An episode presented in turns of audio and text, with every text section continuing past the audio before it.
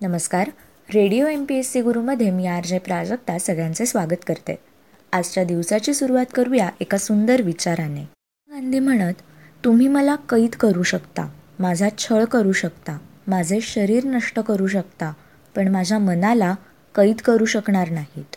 आज आहे अठरा सप्टेंबर. जाणून घेऊया आजच्या दिवसाचे विशेष. दोन हजार नऊमध्ये टेलिव्हिजनवर सलग बहात्तर वर्षे आणि त्याआधी रेडिओवर सलग पंधरा वर्षे सुरू असलेल्या द गायडिंग लाइट या मालिकेचा शेवटचा भाग प्रसारित करण्यात आला. अठरा सप्टेंबर दोन हजार दोन रोजी चित्रपट क्षेत्रात अविस्मरणीय कामगिरी केलेले ऋषिकेश मुखर्जी यांना राष्ट्रपती के आर नारायण यांच्या हस्ते दादासाहेब फाळके पुरस्कार हा चित्रपट क्षेत्रातील सर्वोच्च पुरस्कार देऊन गौरवण्यात आले. एकोणीसशे नव्याण्णव साली साहित्यिक व्यंकटेश माडगुळकर यांना कुसुमाग्रज प्रतिष्ठान स्थान हा पुरस्कार जाहीर झाला. हे मराठी लेखक आणि चित्रकार होते.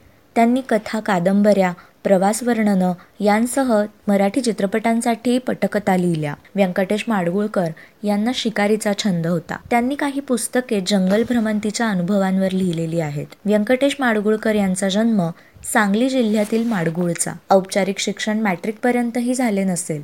तथापि त्यांनी स्वप्रयत्नाने वाङ्मयाचा व्यासंग केला.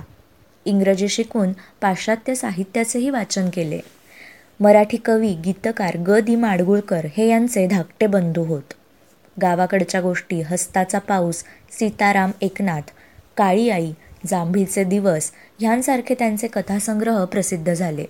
त्यांच्या कथांचे अनुवाद डॅनिश जर्मन जपानी आणि रशियन अशा विविध जागतिक भाषांमध्ये झालेले आहेत. ग्रामीण कथेप्रमाणेच ग्रामीण कादंबऱ्यांचाही संदर्भात त्यांनी मोलाची कामगिरी बजावली. बनगरवाडी वावटळ पुढचं पाऊल कोवळे दिवस करुणाष्टक आणि सत्तांतर यांसारख्या त्यांच्या कादंबऱ्या उल्लेखनीय आहेत. अठरा सप्टेंबर एकोणीसशे सत्त्याण्णवमध्ये महाराष्ट्र सरकारने कवी कुलगुरू कालिदास संस्कृत विद्यापीठाची स्थापना केली. भारताचे माजी पंतप्रधान स्वर्गीय पी व्ही नरसिंहराव यांनी महाराष्ट्र संस्कृत विद्यापीठ स्थापन करण्याचे स्वप्न पाहिले.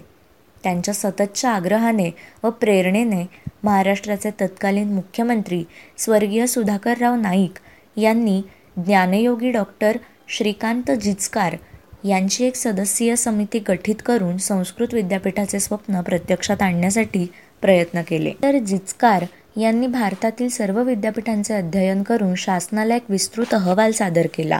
सदर अहवालाच्या अनुषंगाने व इतर शिक्षण शास्त्रज्ञांच्या अभ्यासाआधारे महाराष्ट्र शासनाने दिनांक अठरा सप्टेंबर एकोणीसशे सत्त्याण्णव रोजी नागपूर जिल्ह्यातील रामटेक येथे रामगिरीच्या पायथ्याशी कवी कालिदासांच्या स्मरणार्थ कवी कुलगुरू कालिदास संस्कृत विद्यापीठाची स्थापना केली. महाकवी कालिदासांच्या अभियानाने स्थापन झालेले हे महाराष्ट्रातील एकमेव संस्कृत विद्यापीठ आहे. विद्यापीठ अनुदान आयोगाद्वारे संस्कृत विद्यापीठालाही बारा ब दर्जा प्राप्त झालेला आहे. एकशे बासष्टमध्ये बुरंडी जमैका रवांडा आणि त्रिनिदाद व टोबॅगो यांचा संयुक्त प्रवेश झाला.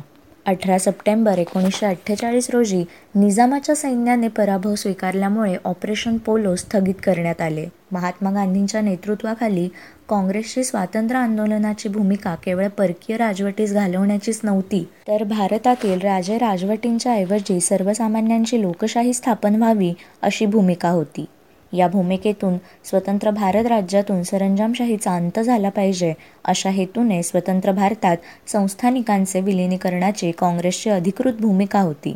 या भूमिकेचे अजून एक कारण म्हणजे भारतीय इतिहासात उपमहाद्वीपातील असंख्य राजे ते सरंजामशाही संस्थानिक यांच्यातील संघर्षाचा परकीय आक्रमणांचा फायदा मिळत गेल्याच्या इतिहासाची पुनरावृत्ती होऊ नये असेही होते. भारताच्या रचनेनंतर सरदार वल्लभभाई पटेल यांनी संस्थानांशी बोलणी करून विलीन करून घेतले. हैदराबादचे संस्थान हैदराबाद राज्य ब्रिटिश राजवटीच्या अस्ताच्या वेळीपर्यंतही टिकून असलेले सर्वात मोठे स्वायत्त संस्थानिक राज्यच नव्हते तर उत्तर आणि दक्षिण या भारताच्या मधोमध पसरलेले होते. त्यांचे स्वतंत्र राहणे भारताच्या एकसंघतेस कमकुवत ठरणारे होते.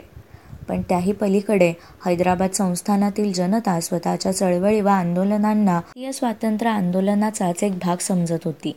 तत्कालीन निजामाने सरदार वल्लभभाईंच्या सामिलीनीकरण प्रस्तावाची केवळ अवहेलनाच केली नाही तर हैदराबाद राज्यातील जनतेने चालवलेल्या लोकशाहीच्या मागणीच्या तसेच भारतीय संघराज्यात सामील होण्याकरिता चालवलेल्या आंदोलनास चिरडण्याकरिता तत्कालीन निजामाने रजाकार नावाच्या अमानुष संघटनेकरवी अनन्वित अत्याचारांचा कळस गाठला होता. या पार्श्वभूमीवर भारत सरकारने ऑपरेशन पोलो अंतर्गत तत्कालीन हैदराबाद राज्य सामील करून घेतले. एकोणीसशे सत्तेचाळीस रोजी अमेरिकन गुप्तचर संघटना सी आय ए ह्याची स्थापना झाली.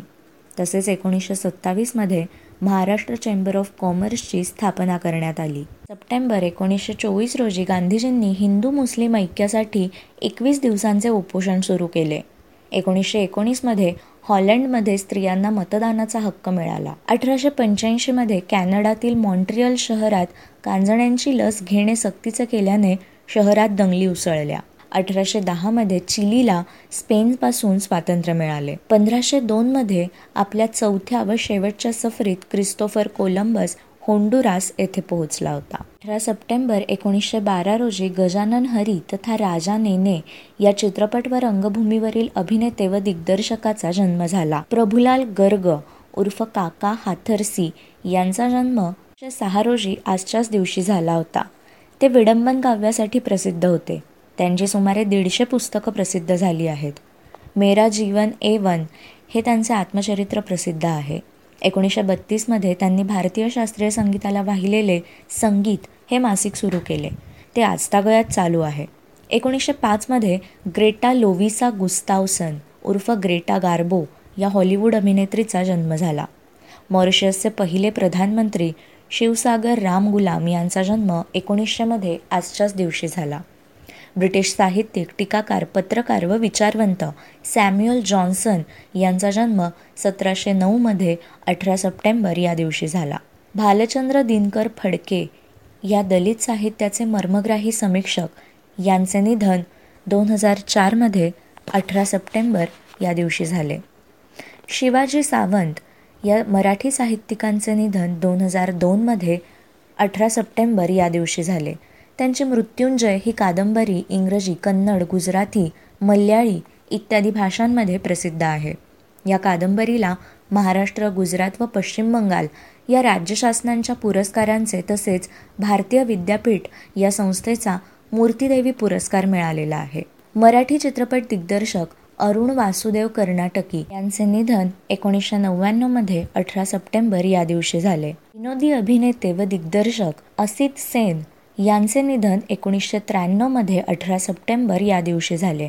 त्यांनी सुमारे पाचशे चित्रपटातून भूमिका केल्या होत्या. गणितज्ञ लिओनॉर्ड ऑयलर यांचा स्मृती दिवस म्हणजे अठरा सप्टेंबर सतराशे त्र्याऐंशी. भारताचे सहावे उपराष्ट्रपती आणि अकरावे सरन्यायाधीश मोहम्मद हिदायतुल्ला यांचा स्मृती दिवस म्हणजे अठरा सप्टेंबर एकोणीसशे ब्याण्णव. हे होते आजचे दिनविशेष. अशाच रोजच्या माहितीपूर्ण दिनविशेषांसाठी stay युन to radio M P S C Guru. या कार्यक्रमाच्या फीडबॅकसाठी तुम्ही आम्हाला व्हॉट्सॲपवर मेसेज करू शकता. त्यासाठी आमचा व्हॉट्सॲप नंबर आहे eight six nine eight eight six nine eight eight zero अर्थात शहाऐंशी अठ्ठ्याण्णव शहाऐंशी अठ्ठ्याण्णव ऐंशी. मग ऐकत रहा radio M P S C Guru spreading the knowledge powered by Spectrum Academy